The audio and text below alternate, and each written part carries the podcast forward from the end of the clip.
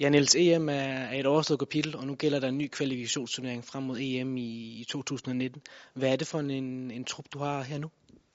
Jeg synes, det er en øh, rigtig spændende trup. Jeg synes, det er en øh, stærk trup. Øh, altså, hvis man kigger på den, så er der jo øh, otte spillere med, som øh, også var med til, til slutrunden i Polen. Så der har de selvfølgelig fået noget erfaring. Hvis man kigger på de spillere, der er udtaget fra Superliga-klubberne, øh, øh så er det jo øh, dygtige spillere. Det er spillere, som er profiler på deres hold. Øh, faktisk gået så langt som at sige, at det er en del af dem, der også er profiler i Superligaen.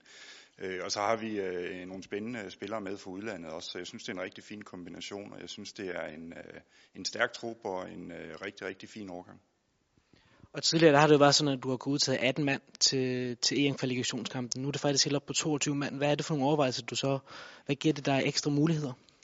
Jamen, der er flere overvejelser bag det. Øh, jeg vil sige, de tre væsentligste, det er øh, for det første, at vi at vi kan sige, at vi her, når vi udtager en, en ny årgang for første gang, så er det rart at kunne se lidt flere spillere an, lære lidt flere spillere at kende, sådan komme helt tæt på dem øh, og få en vurdering af dem. Og det kan vi bedre gøre, når vi har 22 spillere med, frem for når vi har 18 spillere med.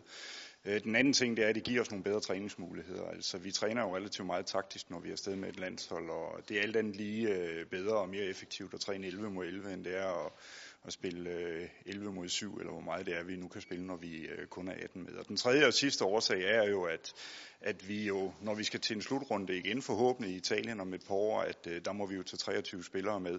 Og så kan man sige, at sandsynligheden for, at vi ikke får nogen med, der er debutanter og slet ikke har været inde omkring, er jo, er jo noget mindre, når vi, når vi har flere med undervejs i kvalifikationen. Da vi var i Polen, havde vi faktisk en del spillere med, som slet ikke havde været inde omkring holdet, og det vil sige, at det var fuldstændig nyt for dem, både at lære måden, vi øh, griber tingene an på, øh, både på banen og uden for banen. Og den risiko minimerer vi. Vi udelukker den ikke, og det skal vi heller ikke, men, men vi minimerer den ved at, at få flere spillere med ind her fra, øh, fra starten. Det her det er et tiltag, som vi ikke har besluttet at gøre permanent, øh, men som vi har besluttet at, at gøre her første gang, og så evaluerer vi på det. Og de to hold, der venter, det er, det er færgerne først på udbanen, og så er det Litauen øh, i Aalborg. Hvad er det for en to opgaver, I står overfor der? Ja, men det er jo to opgaver, hvor vi forventer, at vi får bolden relativt meget.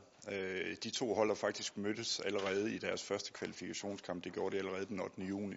Altså selvfølgelig øh, kan man sige analyseret lidt på den kamp. Øh, Færøerne er formentlig et hold, som, som vil stå relativt langt tilbage på banen og prøve at forsvare sig og leve på lidt, øh, lidt omstillinger. Øh, vi skal spille det op, og vi skal spille på kunst. Øh, det bliver også en, en lidt anderledes udfordring, end det vi er vant til.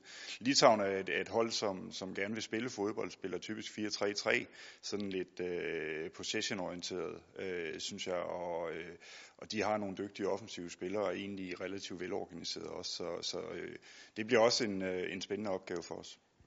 Og her til sidst generelt, hvad er målet så for, for selve holdet udviklingsmæssigt, og ja, målet i forhold til, til kvalifikation?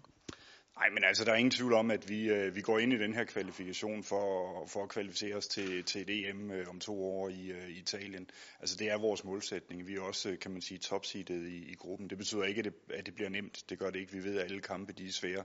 Men jeg synes, at vi øh, som U21-landshold skal vi have den målsætning, at vi kvalificerer os til slutrunderne. Også fordi, at det giver en rigtig fin mulighed for, at vores unge spillere får noget slutrundeerfaring, men også, at de kommer til at møde de aller, allerbedste hold i Europa, som vi lige har været igennem, da vi var i Polen og og det giver en masse ting. Så det er målsætningen, øh, og øh, hvis det lykkes, så må vi jo så se, hvad vi så kan gøre, når vi kommer til slutrunden. Men nu skal vi jo lige nå der til først, og der er en hel del kampe, som øh, forhåbentlig skal vindes inden da.